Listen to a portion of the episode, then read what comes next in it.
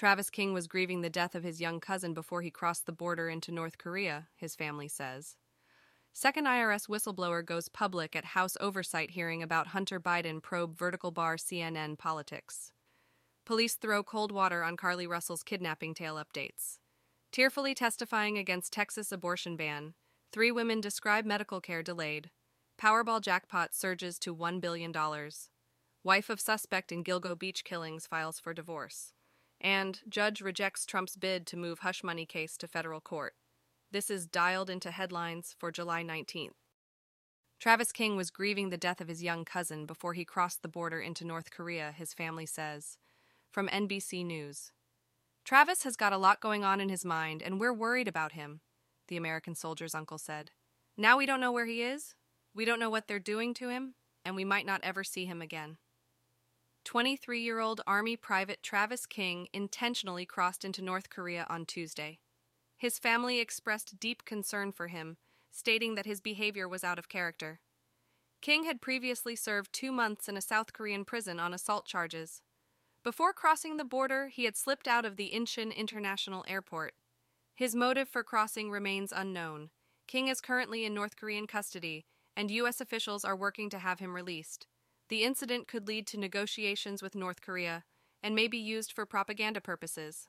The Biden administration may seize this opportunity to engage in talks with North Korea. Second IRS whistleblower goes public at House oversight hearing about Hunter Biden probe vertical bar CNN politics. From CNN. The House Oversight Committee heard Wednesday from two IRS whistleblowers whose claims that the Justice Department politicized the Hunter Biden criminal probe have ignited a firestorm among Republicans. The House Oversight Committee heard from two IRS whistleblowers on Wednesday regarding their claims of politicization in the Hunter Biden criminal probe. Joseph Ziegler, a 13 year IRS special agent, publicly identified himself for the first time and testified about federal prosecutors deviating from normal procedures. He supported fellow whistleblower Gary Shapley's claims that Hunter Biden should face more serious charges. The whistleblowers also stated that Justice Department officials prevented investigators from scrutinizing President Joe Biden and his grandchildren. Democrats poked holes in the claims, highlighting that the Hunter Biden investigation began under former President Donald Trump. Republicans have used the allegations to support claims of a politicized DOJ and are pushing for potential impeachment proceedings against Attorney General Merrick Garland. Police throw cold water on Carlee Russell's kidnapping tale updates. From The Independent.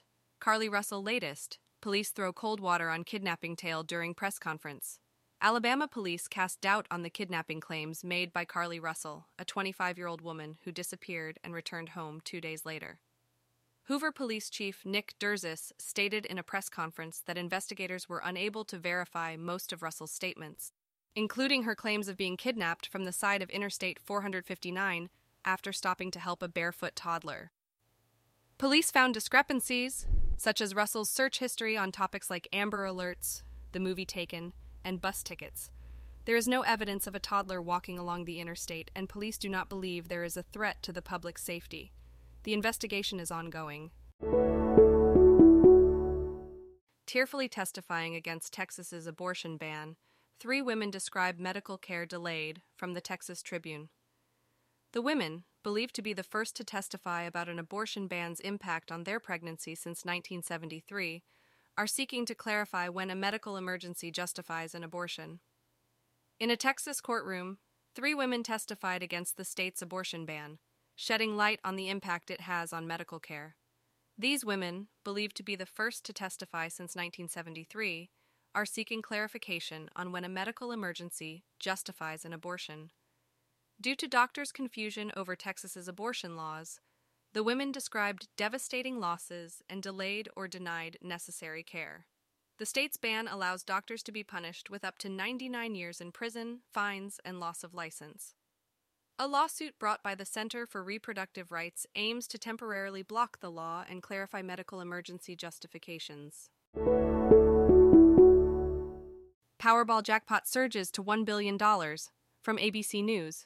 The Powerball jackpot surged to $1 billion for Wednesday night's drawing. The Powerball jackpot has hit a whopping $1 billion, making it the game's third largest prize. There have been 38 consecutive drawings without a winner since April 19th. The lucky winner can choose between annual payments over 30 years, with a 5% increase each year, or a lump sum payment. This is only the third time in Powerball's 31 year history that the jackpot has reached the billion dollar mark. The largest ever Powerball jackpot was $2.04 billion in November 2022 while the only other billion dollar jackpot was won by three tickets in January 2016. The drawing is scheduled for just before 11 p.m. ETT. Wife of suspect in Gilgo Beach killings files for divorce. From NBC News A lawyer for the woman, Asa Ellerup, said a summons and a complaint had been filed and declined to comment further. The wife of the New York architect charged with killing three women on a Long Island beach filed for divorce. Asa Ellerup's lawyer, Robert Macedonio, confirmed that the divorce proceedings have begun in Suffolk County Supreme Court. It's worth noting that Ellerup is not considered a suspect in the case. The architect in question, Rex Heuermann, was charged with three counts of first degree murder and three counts of second degree murder. The victims, Melissa Barthelemy, Megan Waterman, and Amber Lynn Costello, were sex workers whose remains were found in December 2010. Heuermann is also suspected in the death of Maureen Brainerd Barnes. Judge rejects Trump's bid to move hush money case to federal court. From Politico. The case will remain in state court in Manhattan, where a trial is scheduled for March 25th. A federal judge has rejected former President Donald Trump's attempt to move the hush money case against him from state court in Manhattan to federal court. The case, brought by the Manhattan District Attorney's Office, alleges that Trump falsified business records in relation to payments made to porn star Stormy Daniels. Trump argued that the case should be tried in federal court because it involved actions he took while serving as president. However, U.S. District Judge Alvin Hellerstein found that the evidence overwhelmingly suggested the matter was a personal one, unrelated to Trump's official duties.